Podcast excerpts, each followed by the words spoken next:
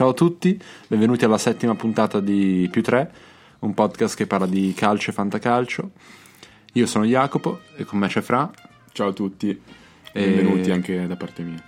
Carlo, Carlo è ancora in America, arriverà presto. Tra l'altro mi è appena arrivato il messaggio da Carlo che dice che l'ha appena ascoltato e ci sta criticando in questo momento. Ciao Carlo. facciamo schifo al cazzo, questa è l'ultima puntata della... di Più 3. Allora, arrivederci. no, vabbè, dobbiamo parlare un po' della scorsa giornata di Serie A. Diciottesima giornata, siamo quasi arrivati alla fine del girone d'andata. E diciamo poche sorprese in questa giornata, tranne, tranne l'Inter.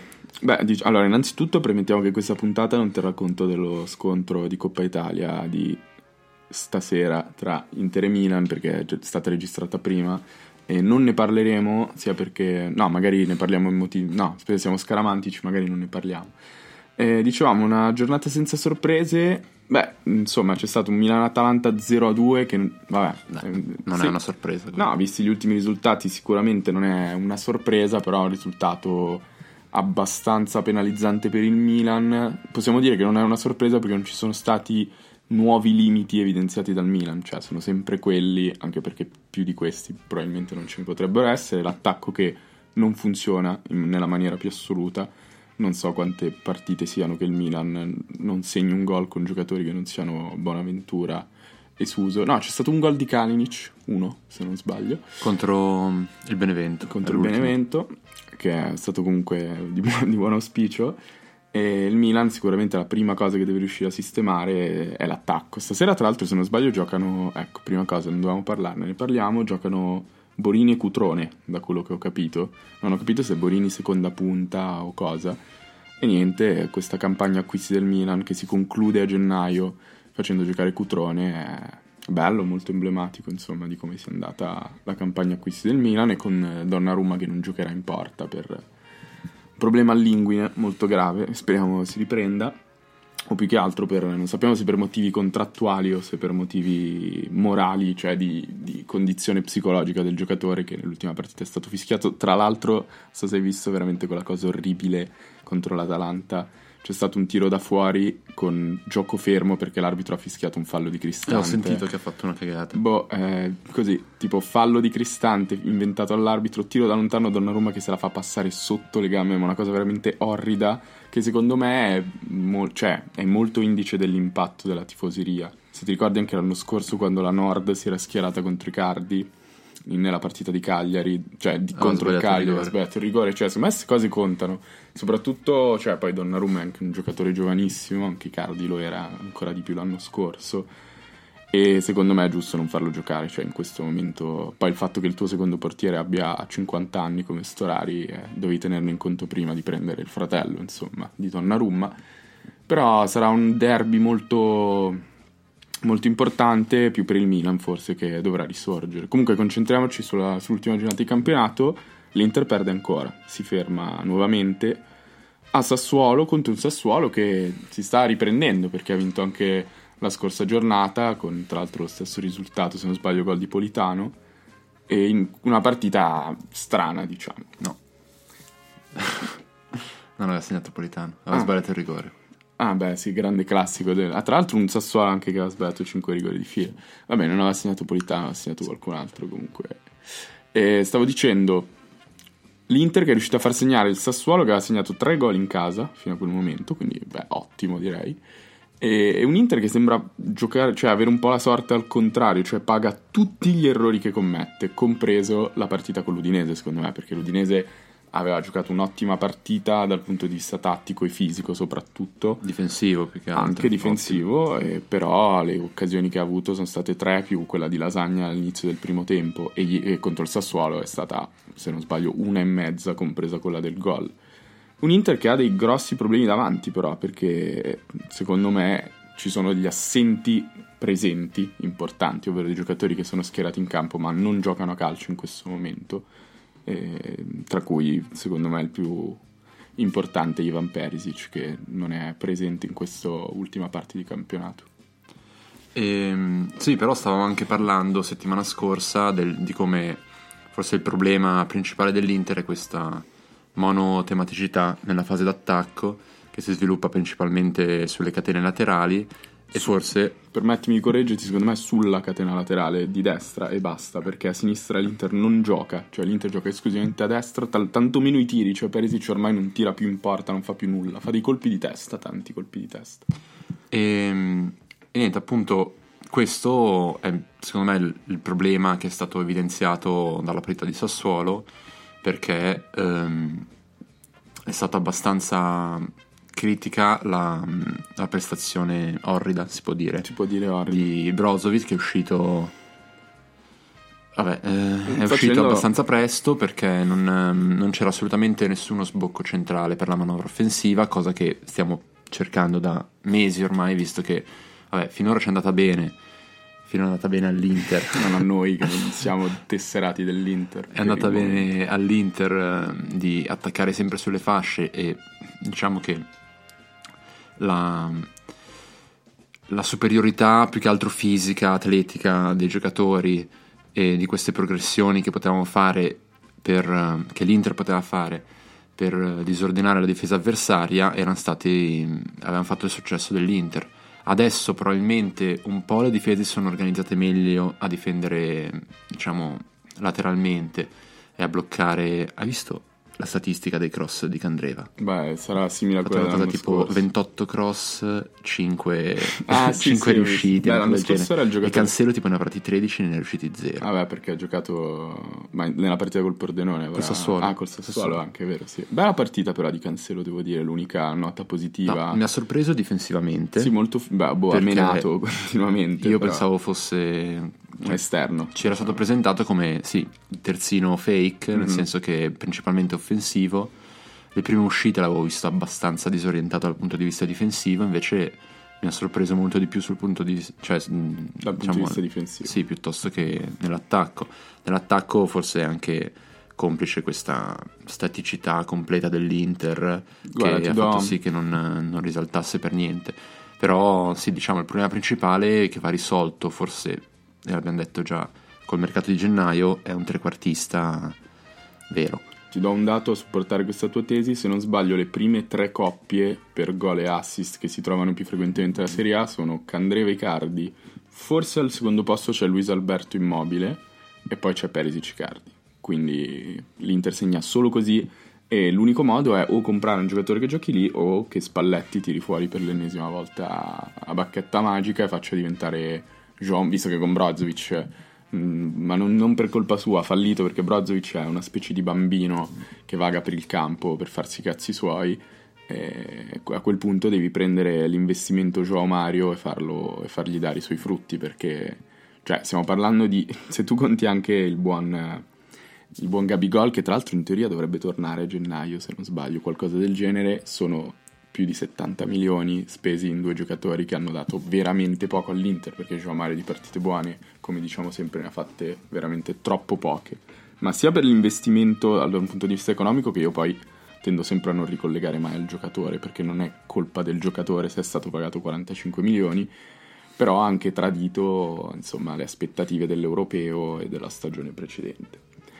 E mh, a proposito di questo problema del trequartista mancante, ti volevo chiedere invece una cosa di cui si parlava qualche giorno fa, e cioè quanto meglio sia avere Borca Valero nella posizione di trequartista rispetto a, Brozovic, per esempio, ma quanto peggio sia avere Gagliardini e Vessino a centrocampo invece che Vessino e Borca Valero. In realtà è questo qui che hai descritto, è l'11 che ha vinto un sacco di partite con Spalletti, è stato l'11 su cui Spalletti si è, diciamo, fossilizzato per 5-6 partite avendo degli ottimi risultati. Poi bisogna vedere anche chi erano le squadre avversarie. Sicuramente è un centro... A me Borca Valero, nonostante non me l'aspettassi all'inizio dell'anno, nel ruolo di trequartista è lentissimo, però il punto qual è? Per il gioco che fa l'Inter va bene, perché l'Inter non, cioè, non, non è una squadra veloce, non è una squadra di ripartenza, è una squadra che ha bisogno magari di un giocatore là davanti che basta che non faccia cazzate.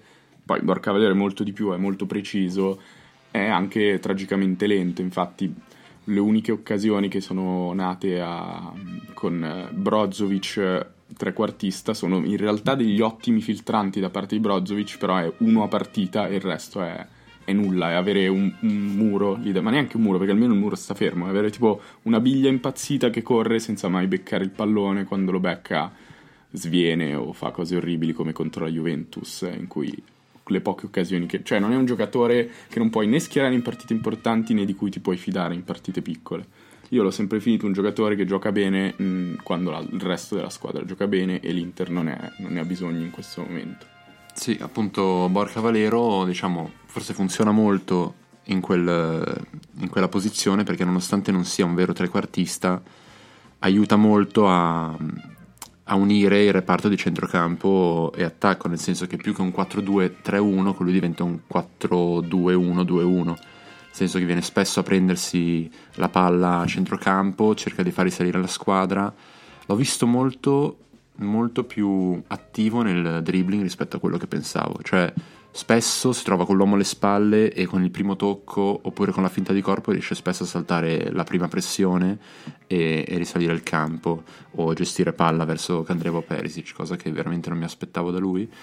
E appunto, però, sì, è vero che quel, quella squadra lì è quella che ha vinto tutte quelle partite, però sei d'accordo che forse di quell'Inter eh, straordinario e che stava overperformando, come dicono gli esperti. L'esperto eh, Fabio. Il problema principale era Gagliardini, nel ah. senso che era quello che forse rispetto a quello che si aspettava stava deludendo un pochino di più. Non sto dicendo che stesse, mh, mm, diciamo, stesse giocando in modo pessimo, però sicuramente eh, era un gradino sotto tutti gli altri. Secondo me Gagliardini ha degli altri compiti rispetto all'anno scorso con Pioli in cui gli si chiedeva magari anche di impostare, cose che faceva anche bene, non so se è preso dal, dal periodo buonissimo dell'Atalanta, quest'anno è fisico, cioè quest'anno ha probabilmente anche dei compiti diversi da Spalletti, il quale gli dice gioca lì, interrompi il gioco, recupera palloni e dalli a Borca Valero distribuiscili sulle fasce. Quindi secondo me Gagliardini, a me il centrocampo Gagliardini-Vesino non dispiace, secondo me è sostenibile per il resto della stagione con un'alternativa più tecnica che è Borca Valero.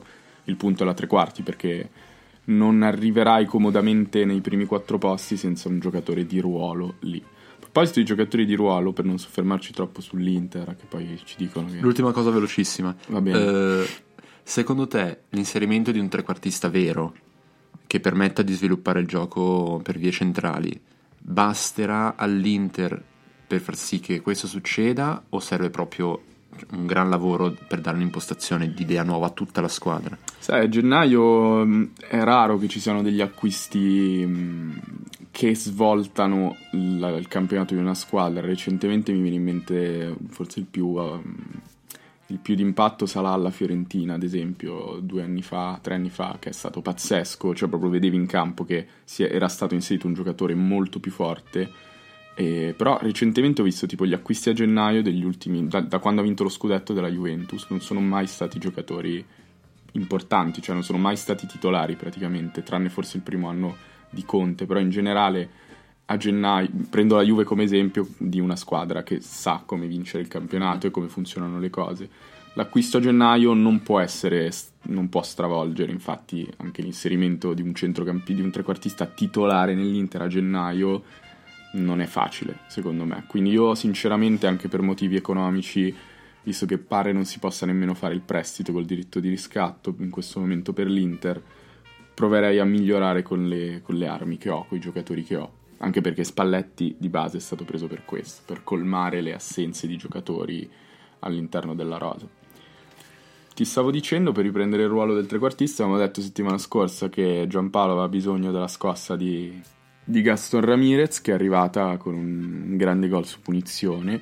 Eh, non è bastata perché il Napoli è riuscito a vincere grazie a finalmente ho ritrovato Amsic che ha superato finalmente Maradona e Napoli che rimane in vetta alla classifica, ormai a più 5 dall'Inter e forse ha ritrovato un po' questo ritmo, ha ritrovato i gol, perché anche nella partita scorsa... Sì, 6 gol in due partite. 6 gol in due partite, non ritrova Mertens ancora, che non si capisce perché non riesca, non so, finita la magia. Beh, so, ha fatto comunque due assist la scorsa giornata e sì. un assist eh, la giornata prima, cioè diciamo dal punto di vista realizzativo. È... Sì, gli, mancano da, gli manca da sei giornate il gol che se facciamo il confronto con l'anno scorso in cui eh, ci sono, cioè, ha fatto sette gol in due partite a un certo punto del, del campionato, eh, con gol con una regolarità impressionante, gli manca questo. Poi è anche vero che una squadra normale in questo momento toglie Mertens e mette un'altra punta, cosa che il Napoli non può fare.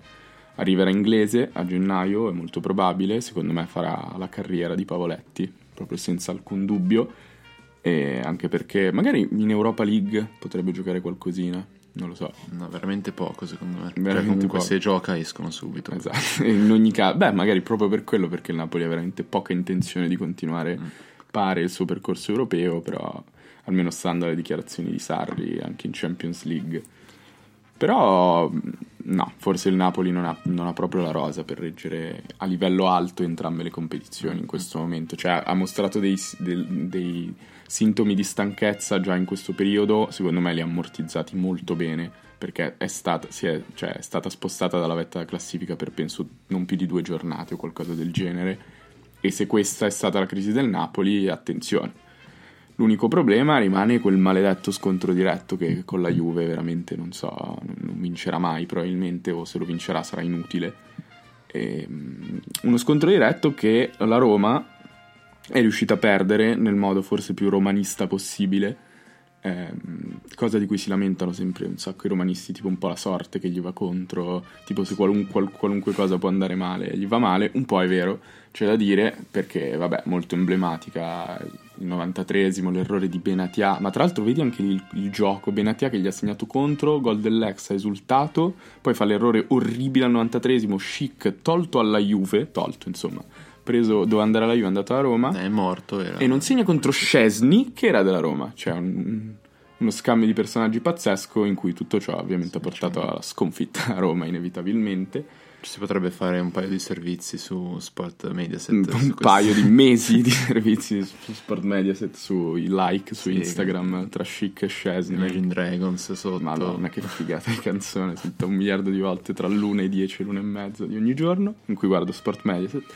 E, mm, può essere che sia mm, un po' un eh, sintomo anche di que- questa inferiorità che non passa mai nei confronti della Juve, il fatto che nessuna squadra grossa riesca a vincere gli scontri diretti in un momento importante, perché la Lazio è riuscita a battere la Juve, però era inizio campionato, ai fini della classifica non è cambiato niente. Cioè la Juve quando non deve perdere non perde mai, da anni. Ha perso l'anno scorso con la Roma anche male, se non sbaglio, in campionato. Due anni fa aveva perso col Napoli, ma era inizio campionato, Eh, settembre. c'è stato anche il 2-1 col gol di Geco due anni fa. Insomma, sconfitte che però non, non- non la feriscono mai. Quando c'è da vincere, questo era un momento importante. Anche l'Inter, se vogliamo prenderla, quando poteva dare il colpo. Io dico colpo di grazia, però a quel punto la, la Juventus sarebbe andata a meno 7 dall'Inter. Non, non si riesce mai. La Juve ha questa superiorità incredibile che le permette di non perdere. Una partita, però, devo dire, molto bella. Eh, Juve-Roma non è stato il solito scontro diretto sulla difensiva, hanno provato a giocare, ci sono state due traverse per parte, una di Pjanic pazzesca che tra l'altro ha preso veramente il mirino. Vuoi un dato su Pjanic? Te lo do bellissimo. Dai, dai. Pjanic fa una cosa che a me piace un sacco dei giocatori, sono i passaggi lunghi, che secondo me sono potentissimi, tipo rendono un giocatore strasuperiore al resto dei giocatori, tipo il maestro è tipo De Bruyne in Europa, non so se è quello che ne fa di più, però mi è venuto in mente come esempio. Ehm, ne fa quattro partite di palle lunghe che sembrano poche, però palle lunghe vuol dire proprio lanci che vanno a segno con un 69% di accuracy, cioè 4 sono quelle giuste.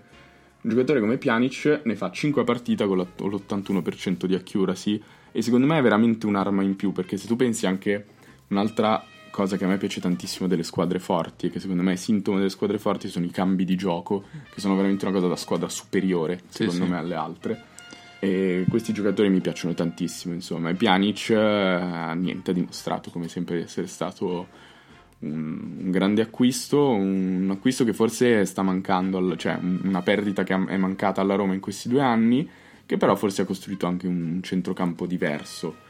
Il problema della Roma è che in questa partita, secondo me, non so cosa ne pensi tu, sono mancati quei due giocatori che sono i cosiddetti campioni della Roma, ovvero Nainggolan e Dzeko, che secondo me sono i giocatori che queste partite le devono decidere se sono questo tipo di giocatori che si crede che siano. Sì, allora, ehm, sono mancati sicuramente, ma mm, per due motivi diversi un po'.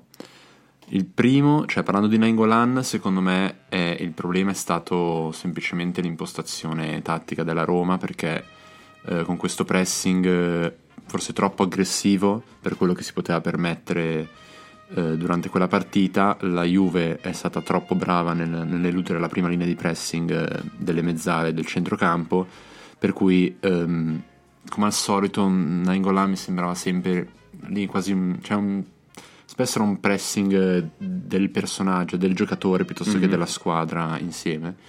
E forse diciamo a livello difensivo, che era quello che io avrei voluto vedere principalmente, dove avrei voluto vedere l'intensità in Angolan, è un po' mancato. Um, a livello offensivo invece parlo di Geco.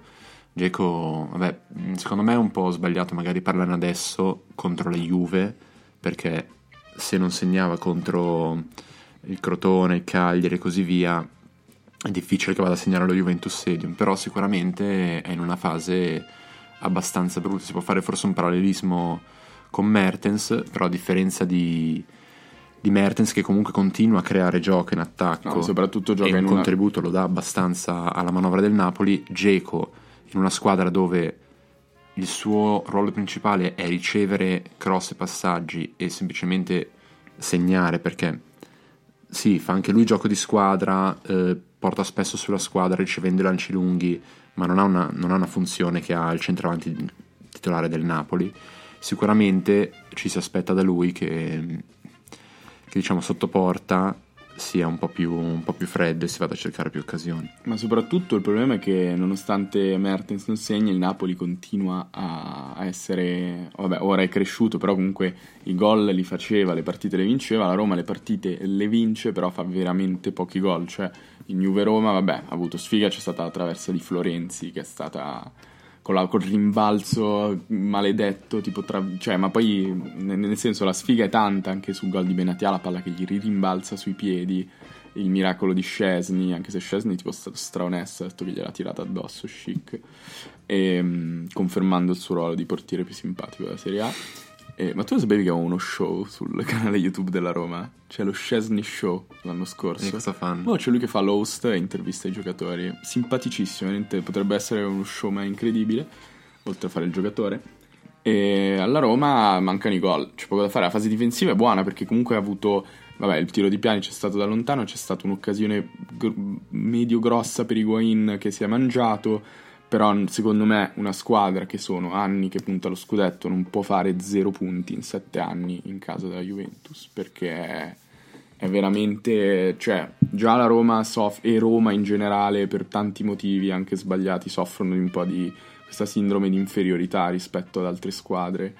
Però ci sono anche queste, questi dati che le evidenziano è veramente grave secondo me. eh, però d'altronde se vai a vedere cioè L'Inter quanti punti ha fatto in casa della... Beh, l'Inter ha pareggiato quest'anno, ha vinto nel 2011. Ha il Napoli in casa della Juve. Anche il Napoli, anche il Napoli è una squadra, ma forse, ma, ma infatti probabilmente è perché la Roma sì. e il Napoli erano più pericolose, quindi la Juve ha deciso di non farglieli fare. Cioè, ci sono tante dinamiche, nel senso. Non lo so, secondo me per la Roma forse sì, sicuramente indicativo il fatto che soffrono un po' questa inferiorità, però eh, stanno sicuramente crescendo e per altri anni probabilmente ci sarà questo dominio della Juve, ehm, ma vedo comunque dei, cioè, dei, segnali di crescita. In Napoli sì, si dicono tutte le cose che ha la rosa corta, eccetera, eccetera, però sicuramente è sempre più vicino a essere un avversario della Juventus e anche la Roma, nel senso che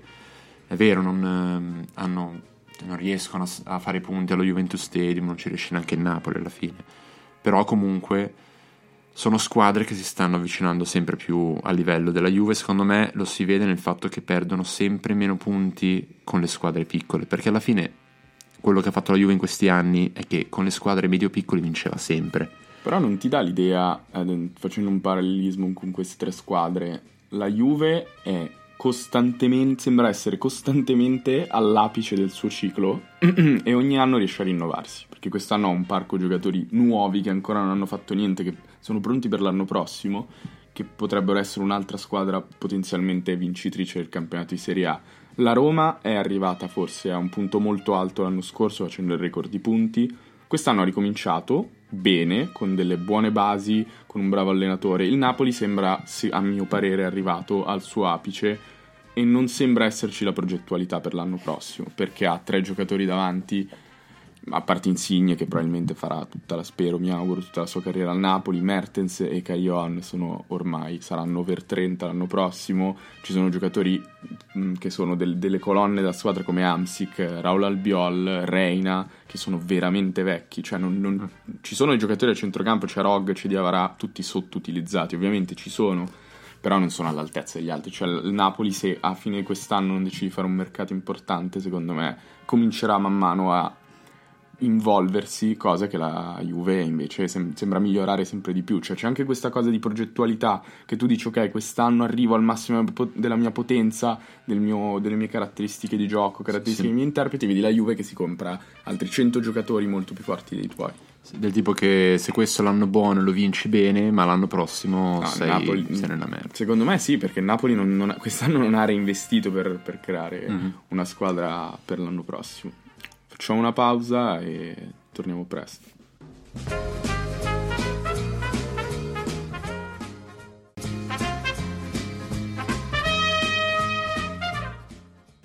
Eccoci tornati dalla nostra strana pausa e continuiamo con eh, il campionato. Ci sono state altre partite, in particolare Cagliari-Fiorentina. Sì, Cagliari-Fiorentina giocata venerdì sera. È una partita abbastanza noiosa. Io purtroppo me la sono sorbita tutta perché non avevo niente da fare. E, ehm, però boh, è abbastanza interessante vedere come il Cagliari, tenendo Gio Pedro mezzala per necessità, perché mancava, mancava l'uomo, um, non, riesca, non riesca a fare nulla dal punto di vista offensivo. Tuttavia era contro una squadra, la Fiorentina, che nelle ultime sei partite ha subito tre gol in campionato, quattro sì. gol. E, ehm, ne segna anche pochi, però è riuscito a portarsi a casa i tre punti. E, mm, tra l'altro ti volevo chiedere, tre punti regalati dall'ingresso di Babacar e da un gol eh, dei suoi, diciamo, nel senso che arriva dalla panchina, fa il suo golletto, torna in panchina, la volta dopo non sarà titolare probabilmente, come al solito. E tuttavia, alla fine, se vai a vedere i minuti, ha fatto un gol ogni 24 minuti. No, 24 minuti a partita, ha fatto un gol ogni 87 minuti esatto. di gioco. Mentre Simeone, quanti ne ha fatti? Uno allora, ogni 300, penso. Simeone non ne ha fatti uno ogni 300, però uno ogni 292, esattamente. Hai ragione. Mi sembrava troppo, però non è vero, è giustissimo. Allora, Babacar eh, è stato...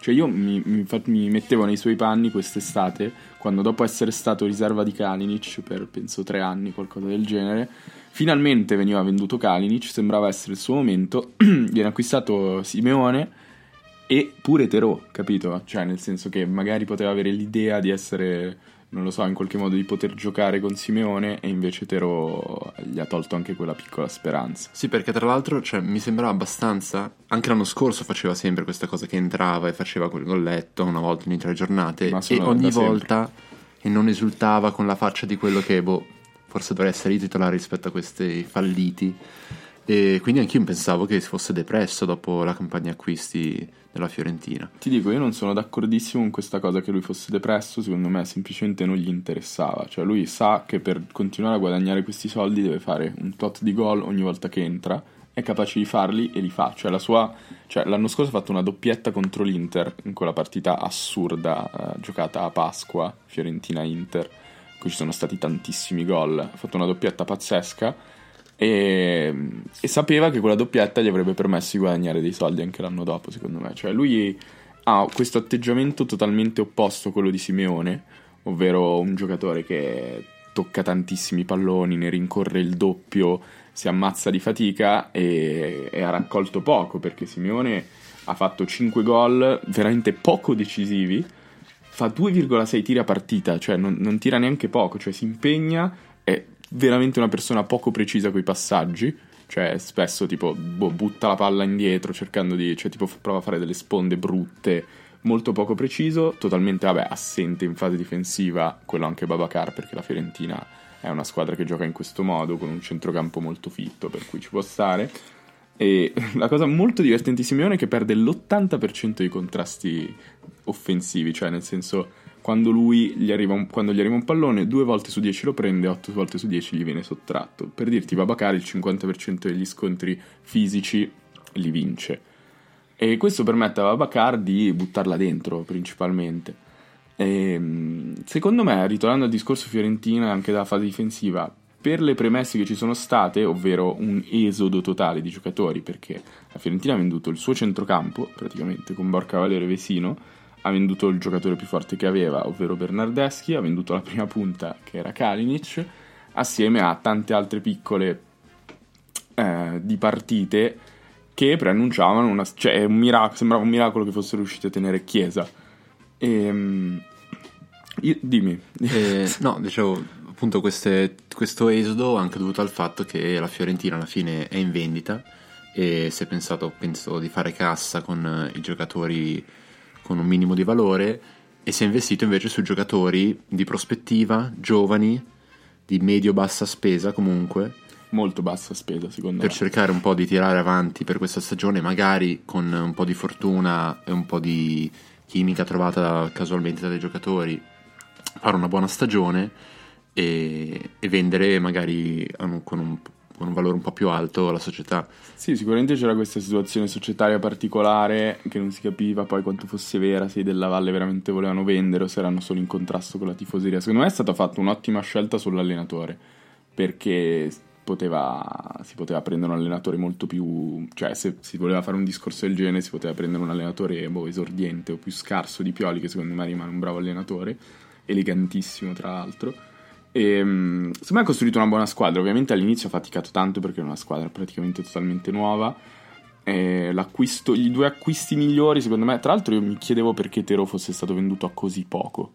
Cioè, Tero è stato venduto all'Udinese per un milione e mezzo, che nel calcio è, sì, sì, all, dall'Udinese alla Fiorentina per un milione e mezzo, che è, è gratis praticamente. Come, cioè, Tero, ok, è vecchio, però sta dimostrando, a parte anche quest'anno, ma da sempre ha dimostrato all'Udinese di essere un giocatore che vale più di un milione e mezzo, non me lo spiego. L'acquisto forse più oneroso è stato Benassi perché è stato pagato 10 milioni, anche lì parliamo, acquisto più oneroso 10 milioni è veramente tanto, cioè veramente poco, e che ha avuto un grosso impatto però inizialmente era stato secondo me schierato in una posizione non troppo consona alle sue capacità. Un altro acquisto ottimo secondo me in rapporto qualità-prezzo è stato Viraghi perché è stato pagato 500.000 euro cioè anche questo praticamente gratuito, dal Pescara. ha giocato praticamente sempre, ha fatto 16 presenze, gioca a sinistra, ha 2,1 passaggi chiave a partita e due cross messi a segno a partita, il primo crossatore della Fiorentina. È un po' un, diciamo, abbastanza polarizzante come giocatore, fa giocare molto dalla sua parte. Secondo me la Fiorentina è stata in parte anche fortunata con gli acquisti, perché ci sono dei giocatori che stanno andando veramente bene, lo stesso Veretut che si è anche ritrovato ad essere tiratore di punizioni, nel senso ha fatto gol da, da, da qualun, qualunque modo, anche, ha dato anche il suo apporto in Coppa Italia. Eh, un, secondo me è in prestito, se non sbaglio, gratuito, un diritto di riscatto di 7 milioni, che è poco, è un giocatore che sicuramente la Fiorentina o terrà, come ad esempio può essere Badel, che è un giocatore che è rimasto lì, o come Vesino lo rivenderà facilmente al doppio. Lo stesso Pezzella ha pagato niente dal Betis, con Astoria form- sta formando questa coppia comunque funzionante. La Fiorentina secondo me ha giocato molto anche sui numeri, nel senso che ha comprato tanti giocatori, perché comunque c'è anche Bruno Gaspar, c'è Gil Diaz, c'è Isseric, una serie di giocatori che alcuni dei quali non hanno neanche visto il campo in realtà.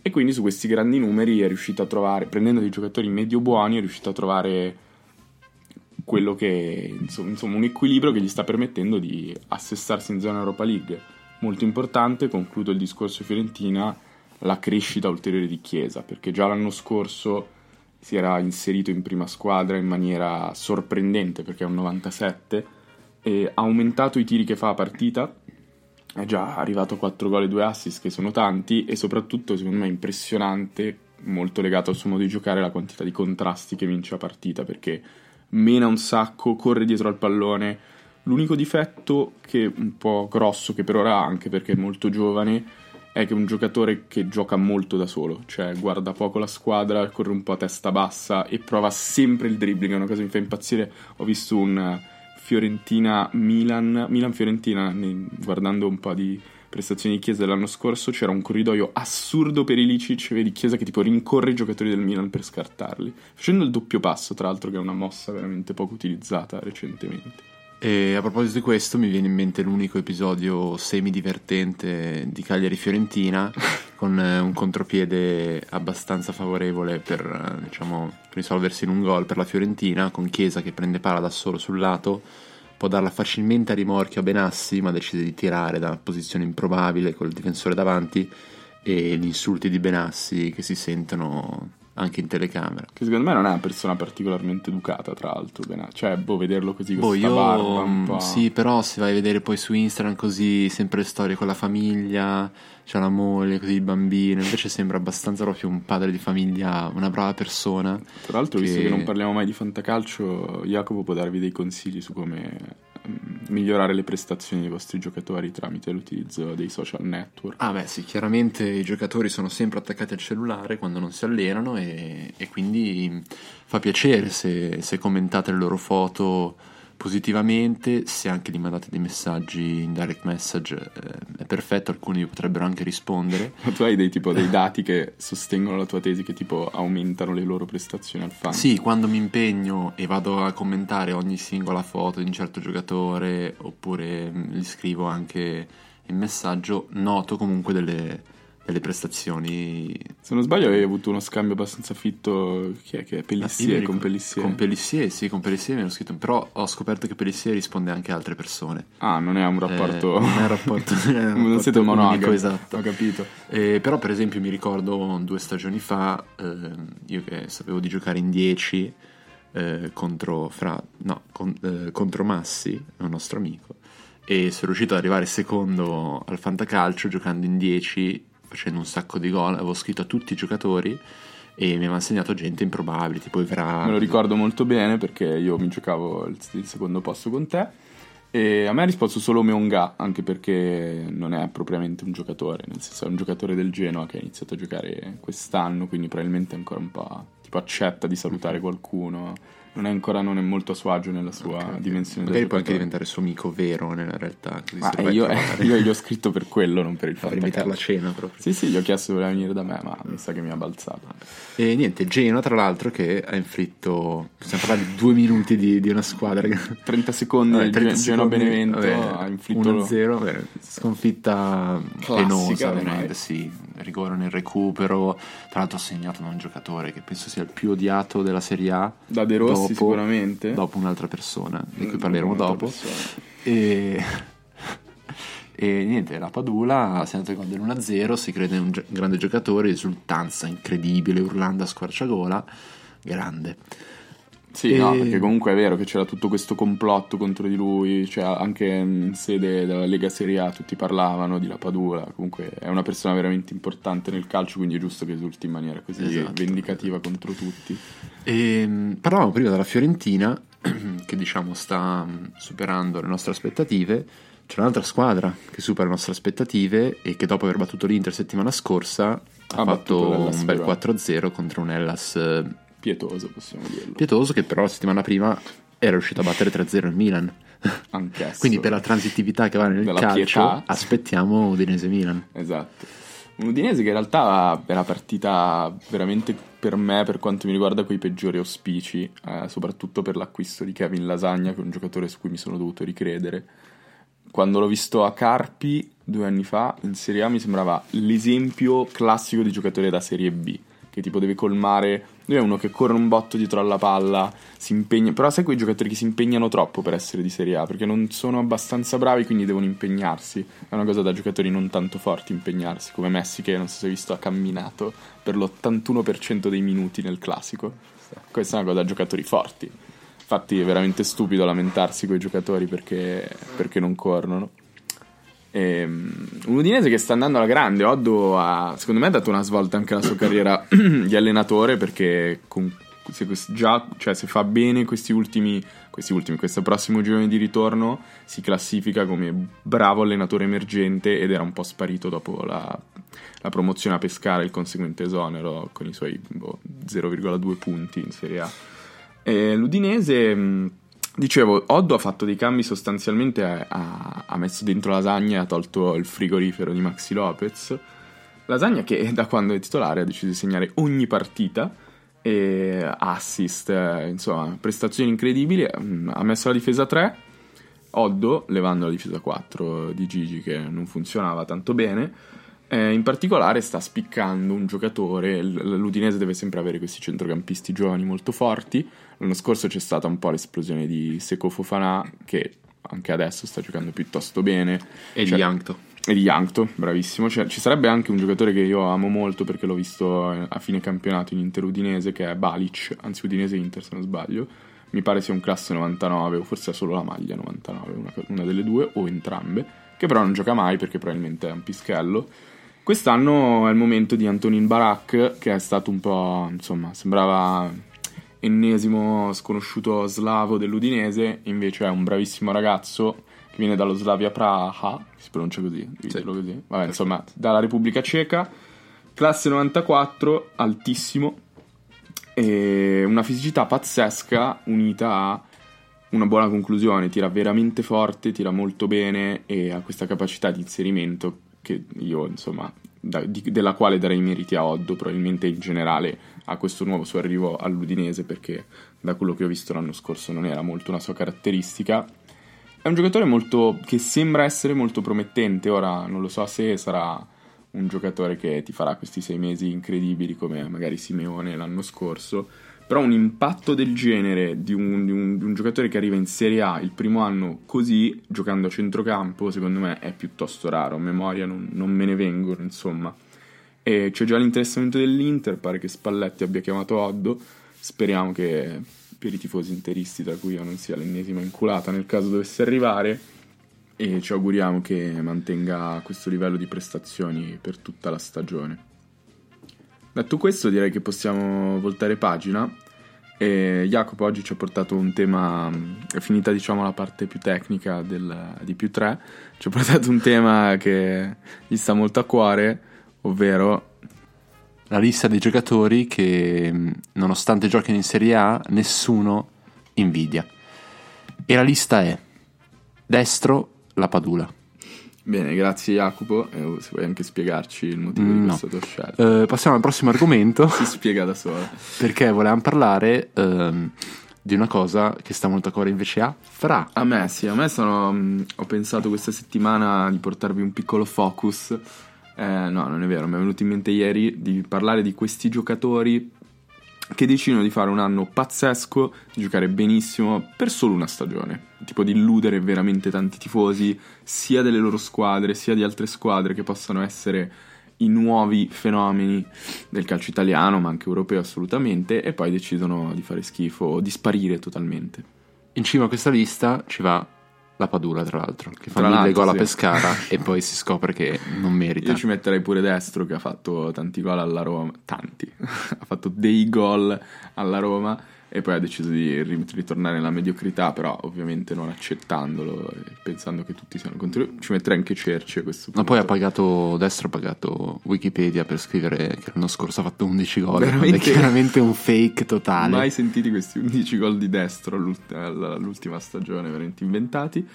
No, alla cima di questa lista io ho messo... Ah no, tra l'altro questi giocatori devono essere preferibilmente giovani, in modo da illudere ancora di più i, i tifosi di calcio, perché boh, il giovane forte sempre. Il vecchio forte sembra tipo un... Anche il vecchio forte, che il vecchio forte non è che ci speri. Cioè, parlavamo prima di Maccarone che ha fatto 16 gol due anni fa con, con Giampaolo, però non è che ci speri cosa cazzo devi diventare, tipo un pensionato forte, un, un bel morto. Sì, tipo. diciamo una bella sorpresina così, per cui sei un po' contento. Boh, sì, però no. sai che c'è che il funerale è veramente vicino, per cui Sì, non è non che te ne frega speri- nulla. È come tipo vincere un milione di euro a 90 anni, veramente Mhm. una cosa stupida.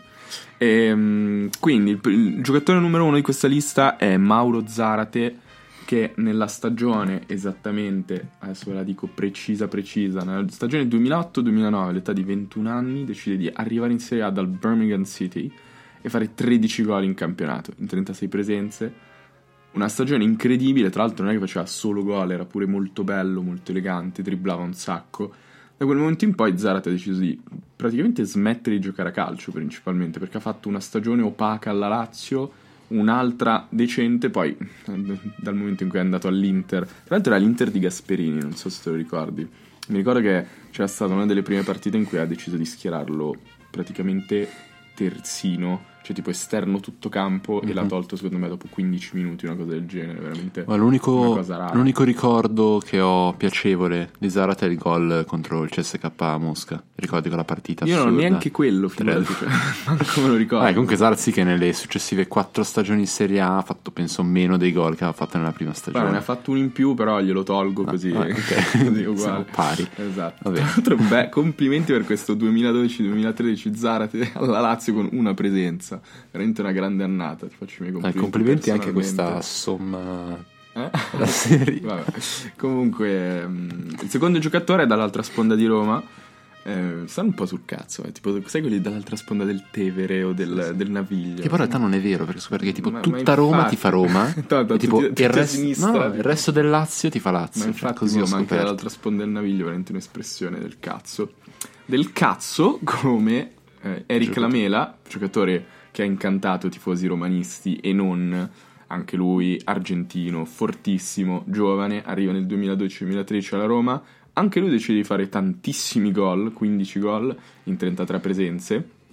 Tra l'altro Eh. non era neanche prima punta lì. Non era neanche prima punta, ma era, era pazzesco, giustamente. In realtà era arrivato l'anno prima facendo, inserendo, iniziandosi ad inserire nel gioco della Roma, dopodiché l'anno dopo ha deciso di essere devastante e quindi per la legge della Roma ha venduto praticamente immediatamente al Tottenham per un sacco di soldi, dove ha deciso di eh, anche lui ritirarsi dal calcio giocato facendo 5 stagioni, facendo praticamente nulla, cioè ha fatto 8 gol in 5 anni. In 5 anni, tra l'altro, 87 presenze che sono veramente poche. Ma no, ha fatto 11 presenze negli ultimi due anni. Veramente, se se mi impegnavo, giocavo un pochino, avevo più presenze io al Tottenham, veramente incredibile. E niente, è un giocatore che- sul quale io ho già messo la croce sopra. Cioè, secondo me non risorgerà mai più, a meno che non vada tipo al Genoa, che è tipo uno di quei posti in cui un po' puoi risorgere, Mhm. un po' tipo Borriello, Ok. Pavoletti, questa gente qua. Forse è il Genoa, il Genoa è un po' tipo zombie che tipo si riprendono. Però devono passare almeno altri 10 anni perché la Mela è ancora troppo giovane. Il terzo di questa classifica è un giocatore a cui io tengo veramente molto perché insomma è un po' un outsider secondo me perché questi giocatori probabilmente non sono così forti come hanno dimostrato per quella stagione singola, mentre Pablo Daniel Osvaldo secondo me era un attaccante potenzialmente molto forte. Tra l'altro, cioè il suo unico difetto era che era un giocatore che non voleva fare il giocatore, cioè, si- si- ma infatti anche cioè, se lo guardi fisicamente, no?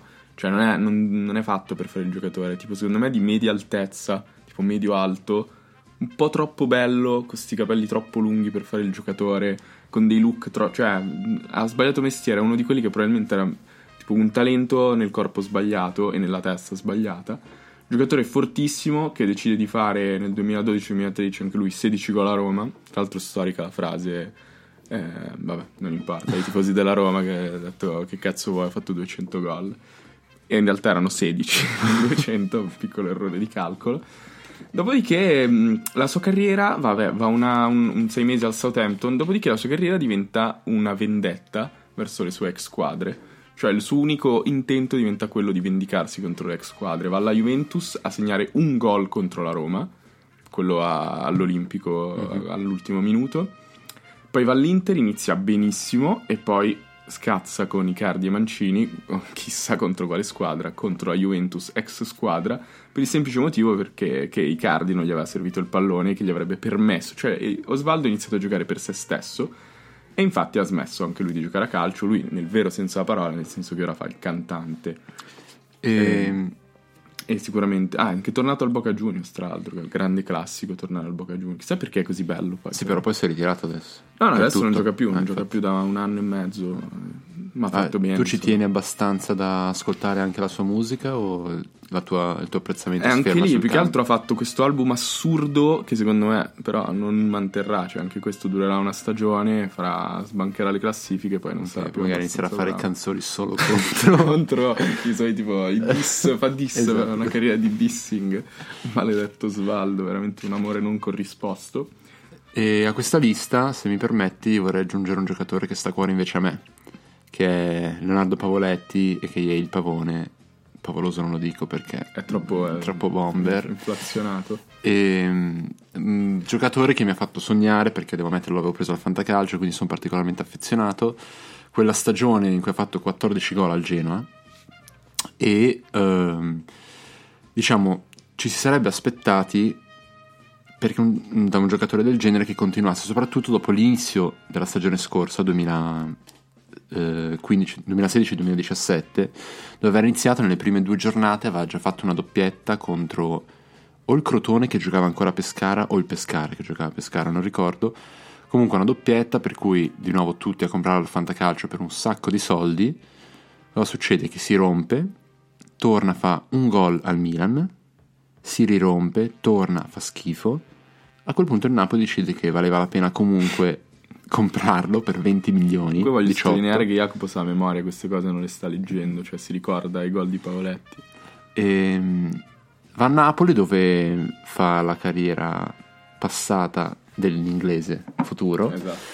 e segnando zero gol comunque giocando veramente poco ma meritatamente poco perché le poche volte che entrava in campo era un- veramente un, un vomito per gli occhi e, mm, Che si dice pianto. non eh no perché fa è più, più grafico cioè piangere sono capaci tutti Sì, solo Pavoletti riesce a farti vomitare dagli occhi e, e poi si sposta a Cagliari dove oh, forse un po' meglio del Napoli, però comunque diciamo si- per, per la media che sta tenendo adesso finirà una stagione con 8 gol come un qualunque attaccante di una squadra di bassa classifica penosa Qual è?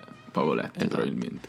Purtroppo. Peccato perché anche lui, se torniamo sul fatto diciamo dei giocatori belli, Anche lui è un bel ragazzo. magari di- cioè, più che altro di co- come si pone corporato, sei proprio la persona che vorresti al tuo fianco per tutta O la che vita. vorresti essere anche. Sì, però non quello da, non so, una notte così con Mm. Zarate, capisci? Ah, ho capito. Proprio una cosa, cioè, quello che vorresti per sempre. Comunque secondo me è sottovalutata la bellezza di Nainggolan. eh. Cioè, secondo me è, è che solo perché è zarro, però...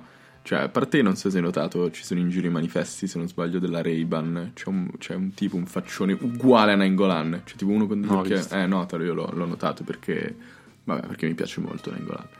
No, Comunque, quanto sottovalutato, secondo me è sottovalutato in generale la- quanto influisce la bellezza dei giocatori Sul sul, loro valore? Sì, sul rendimento, cioè sul loro forte. ma al contrario, tipo Matri No, che no. è diventato una merda, Borriello che non gioca. No, però se vai a vedere, per esempio, i giocatori veramente forti forti, alla fine sono belli. Cioè, Beh, Messi non è che è bello, cioè. È eccezione, dai, eccezione conferma Poi la vabbè, non regola, è che è brutto, cioè, non è brutto comunque. No, infatti, però Poi dico, con sta cioè, barbetta un po' in giro per strada vedi gente molto più brutta. Sì. Però vai a vedere, non so, di bar, cioè comunque Eh, sì, hai ragione. Ronaldo, Higuain fa schifo però. eh. dici? Eh, boh, non è bello Higuain. Vabbè, però la maggior parte Icardi è bello. Vai a vedere tipo la, la classifica dei marcatori in Serie A, in Sì, Premier. così. giocatori belli. Va bene, C'è anche andremo a Salah, vedere- strabello. Mm, Vabbè, poi ci sono... Strabello, vabbè. Comunque non soffermiamoci troppo. Eh, a questa classifica speriamo di non dover aggiungere fra 6-7 anni anche... Stavo per dire Andrea Belotti, sono abbastanza sicuro che sia Andrea. L'ho sempre chiamato il Gallo Belotti, mai chiamato Ah, per chiamiamo nome. Guglielmo. Guglielmo Belotti. Belotti perché l'anno scorso ha fatto una stagione come, vabbè, con falsa modestia. Vabbè, insomma, io l'avevo detto che sarebbe stato il capocannoniere l'anno scorso. Mai detto. Io, no, no, l'avevo detto veramente. Non mi aspettavo che quest'anno fallisse così tanto, almeno per ora, in fase realizzativa. Che poi alla fine è l'unica cosa che fa Belotti, perché non è un giocatore molto associativo, questa parola. Però ci si aspettava una flessione del genere perché già l'anno scorso si era osservato come in rapporto alle occasioni che aveva, soprattutto in certe situazioni di gioco, aveva segnato molti più gol di quelli della media degli altri giocatori. Qui dovremmo introdurre. Sì, cioè, no, vabbè, penso che tutti i nostri ascoltatori conoscano, sappiano cosa sono gli expected goals. Eh, se volete una spiegazione brutta, c'è Caressa che lo spiega in un video e lì potete capire veramente poco, male, che cos'è. Se volete una spiegazione decente, in realtà sono semplicemente è una statistica utilizzata per capire eh, quanto è probabile segnare per un giocatore medio da una determinata posizione in una determinata occasione. Sì. Cioè, Quindi- in base a come arriva la palla, se al volo, Esatto, la, pericolosi- la probabilità di quel tiro in quella esatta circostanza di entrare in porta e fare gol, ovviamente. E il rapporto goal expected goals di Belotti era molto alto, cioè lui segnava molto di più eh, di quello che avrebbe dovuto segnare e delle occasioni che aveva. Eh, anche quest'anno ha fatto un gol bellissimo in realtà in rovesciata. Ce, ce li aveva questi colpi, ma soprattutto quei colpi di testa, quelle scivolate. Esatto, e proprio di quello volevo parlare perché se si va ad analizzare, chiaramente un lavoro non fatto da me, ma rubato, si va ad analizzare quelle situazioni in cui per esempio su calcio da fermo, lui non tirava ma che subiva l'assist nel calcio da fermo, eh, colpi di testa o um, altre situazioni particolari in cui ha fatto molti gol, si vede che ha segnato una cosa come mh, tipo quattro volte i gol rispetto agli expected goals eh, di quelle occasioni. Però tuttavia, mh, diciamo, la situazione di avere un rapporto goal expected goal, goals eh, maggiore di uno non è rara nel calcio, nel senso che certi giocatori eh, ce l'hanno costantemente superiore a uno, ma sono giocatori come Messi, come Ronaldo, nel senso che Messi è tutta la carriera che va avanti con circa 1,3 in questo rapporto. E, mm, per esempio, però, Higuain, diciamo, solo in un paio di stagioni ha superato, ha superato l'uno. Eh, per cui ci, si poteva aspettare due cose da Belotti, o che improvvisamente decidesse di essere un giocatore veramente superiore nella top 20 probabilmente di giocatori al mondo e mantenesse questa media, oppure che ci fosse un calo. Va bene, adesso ti chiedo di farmi, anzi prima aggiungo questa cosa, secondo me dipende anche molto da che tipo di giocatore è Belotti. Belotti è un giocatore che conta veramente tanto sul suo fisico, cioè mena un sacco, fa sportellate, ehm, tanti gol che fa sono veramente conquistati, gioca in una squadra che in realtà potrebbe giocare molto più per lui. Questa stagione Iago Falque sta continuando a fare un sacco di gol, magari se lo caga un po' di meno e dall'altra parte c'è Liaic che non è proprio un gentiluomo quando si tratta di passare il pallone. E, ehm, in ogni caso è un modo di giocare che è difficile da mantenere costante nel tempo, perché un conto è se hai una tecnica come quella che può avere Dybala o Messi o tanti altri giocatori, un conto è puntare sul fisico per anni e si è visto che tanti giocatori di questo tipo non ce l'hanno fatta, vedi Borriello, vedi Matri, eh, eccetera, giocatori che po- possono avere delle somiglianze con lui, anche se Belotti è un po' più non so come dire, un po' più di impatto. Volevo, volevo chiederti di farmi brevemente la, carri- la, carriera dei prossimi sette anni di Belotti, per piacere. Ah, proprio così, così per inventato. sparare un po' di cazzate. Sì, sì, proprio la tua previsione. Ah, ok, la mia previsione è che dopo quest'anno in cui vede che non è veramente il giocatore che si poteva pensare che fosse, e lo vedono anche gli altri, ehm, si possa stabili- stabilizzare, diciamo, su una quantità di gol a stagione media, un classico 10, magari ogni, ogni tanto poco 15. sopra la doppia cifra, ogni tanto poco sotto in qualche stagione.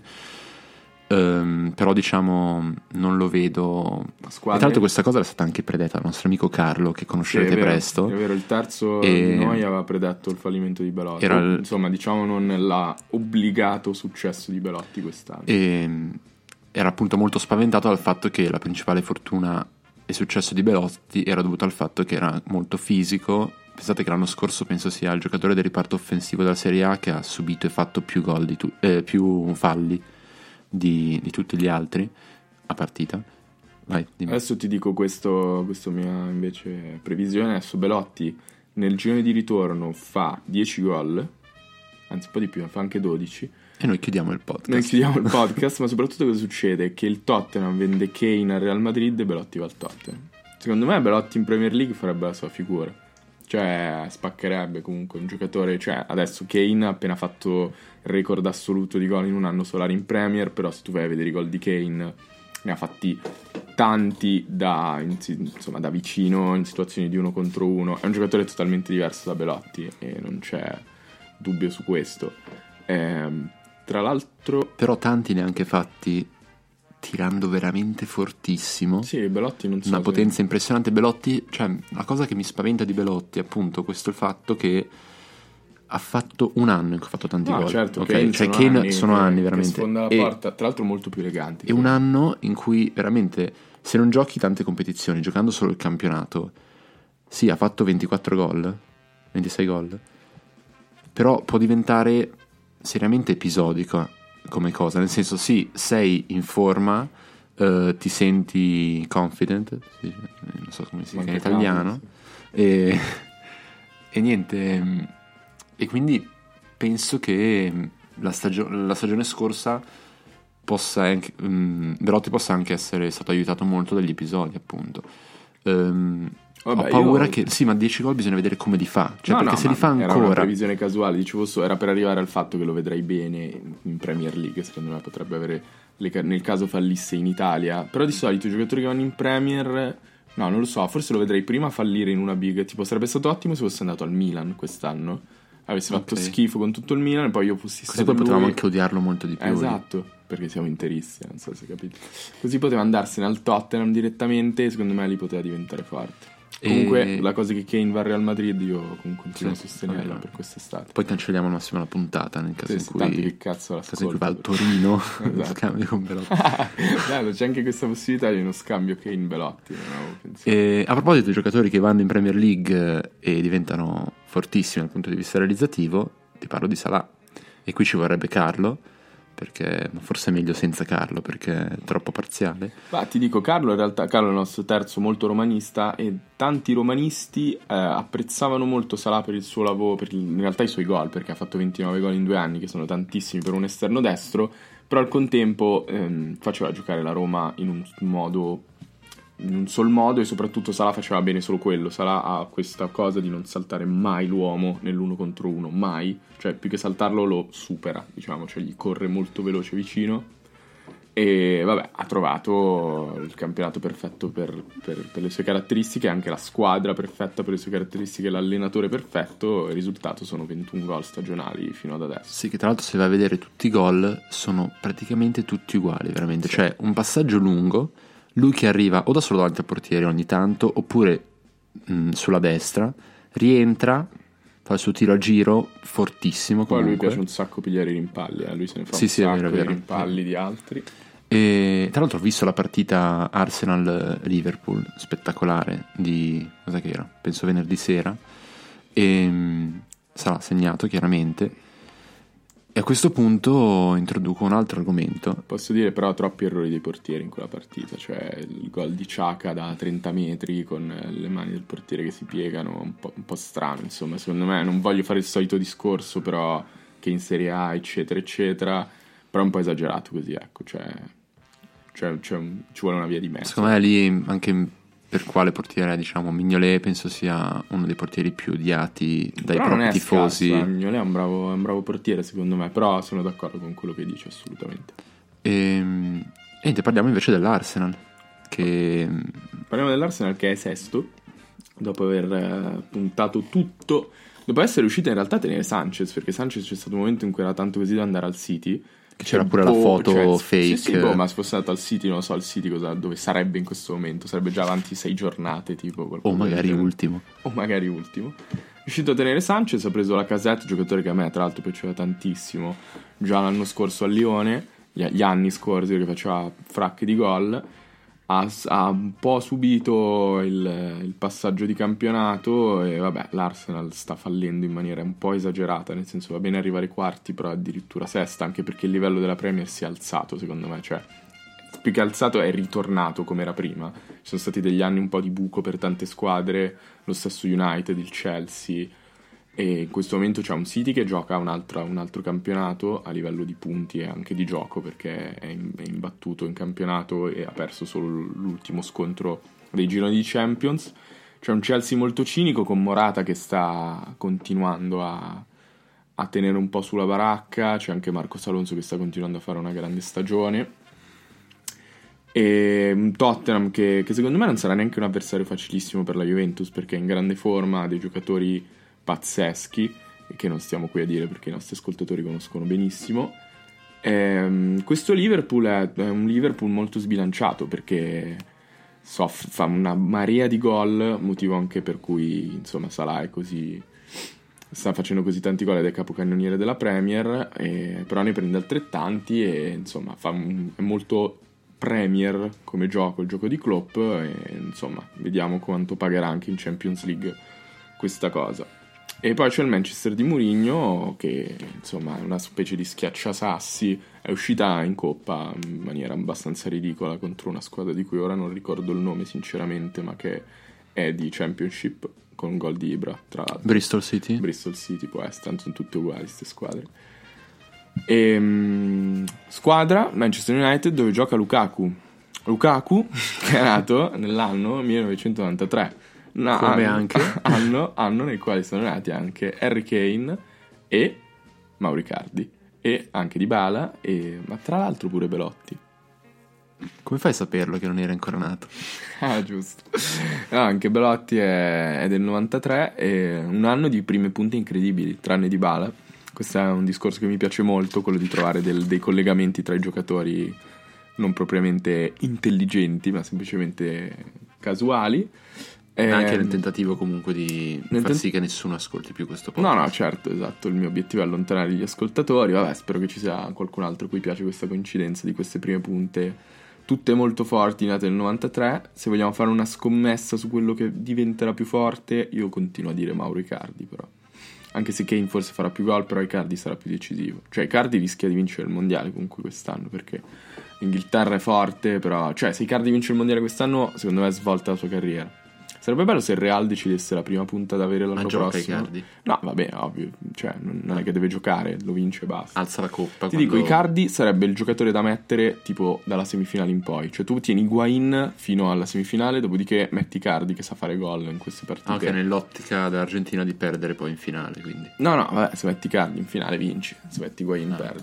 Invece, noi facciamo anche le veci di Carlo perché lo conosciamo molto bene. Il nostro terzo, che arriverà dalla prossima puntata, sostiene che l'Argentina dovrebbe giocare con Messi, prima punta, e due giocatori casuali, proprio che potrebbero essere Perotti e non lo so se Dato lo giochi ancora a calcio. se- non so neanche se sia argentino, però mi dà- questo nome mi dà. Martin Palermo. Ma, ma- ma qualunque persona che faccia il suo dovere e diano la palla a Messi. Tipo, prima cosa che devono fare è dare la palla a Messi, dopodiché l'Argentina potrebbe vincere il mondiale. Carlo ha delle idee molto precise, molto radicali. Però Diciamo che come prima idea presentata di Carlo Esatto. sembra un po' che questo Carlo sia una testa di cazzo. E forse anche il motivo per cui non è qua oggi. Ora, in conclusione, mi viene in mente una domandina. ah, Non viene in mente a me perché me l'ha fatta Stefano Meonga. Ci è arrivata in redazione una domanda da Umeonga che ci chiede. No, io ti chiedo a te. Perché ah, perché io che tu rispondo. risponda. Perché ha chiesto che rispondessi io. Esatto, mio esatto, amico. scritto- infatti non avevo mai scritto, mi ha chiesto se, Se potevo potevo. chiedere questa cosa. E innanzitutto l'ho- chiede, L'ho bloccato perché sta addosso. chiede se vuoi andare a cena da lui. Poi. Eh, vabbè. No, e chiede invece, lui diciamo hanno appena battuto il Benevento e si è molto intristito per la condizione del Benevento. Chiede se riesce a stimare che il Benevento vada almeno in doppia cifra di punti entro fine campionato e se sì, per quali, per quali condizioni, per quali congiunz- congiunzioni astrali. Guarda, ti dico, secondo me no. Secondo me il Benevento, faccio proprio la, la caressata, secondo me il Benevento non arriva in doppia cifra. Questo è per quale motivo? È perché non, non hanno neanche la mentalità per farlo. Cioè, dovevano fare un punto, secondo me faranno sette punti. Io invece mi è arrivata una domanda da Nuitnik e mi ha chiesto qual è il tuo giocatore nero preferito della Serie A dell'anno scorso. No, dell'anno scorso no. Difficile, sai perché? Perché io ho il mio. No, che se mi chiedevi quest'anno ti dicevo Armenteros, Ah, chiaramente. ho capito. Il mio è Olivier Ncham, invece. So se Ah, ricordi il genere, l'ho rivisto recentemente perché Premium fa questa cosa che dà gli highlights. Tanto gioca, adesso è bravo e gioca. Allora, dagli highlights della Scottish Premier League. Ah, sì, giusto, Che- gioca al Celtic. Sì, sì, gioca al Celtic ed è fortissimo, nonché sosia di Will Smith. E, Vero. mm, Verissimo. Però la risposta era, cioè la domanda era per me, giusto? sì, Quindi però la prossima volta detto- stai zitto. Ok. Ma dopo questa tua mancanza di rispetto, allora io cambio la domanda che mi hai fatto e rispondo a quello che voglio. E ti rispondo al giocatore nero preferito di quest'anno, che è Armenteros. E non sarà solo il mio preferito, dopo che andrete a vedere l'intervista che ha fatto dopo Juventus Benevento, che vi raccomando, sono una decina di minuti a Tele Benevento, una roba del genere. Tra l'altro veramente divertente guardare i- i- un conduttore che prova a parlare in inglese per farsi capire da Armenteros, che tipo da meno di due mesi in, in Italia parla già molto meglio l'italiano di un sacco di miei amici, e poi ha un, un fare, non so, da, da signore È nobile Armenteros. è veramente nobile. Poi mezzo cubano, mezzo svedese, quindi anche quel mulatto che ti dà sicurezza.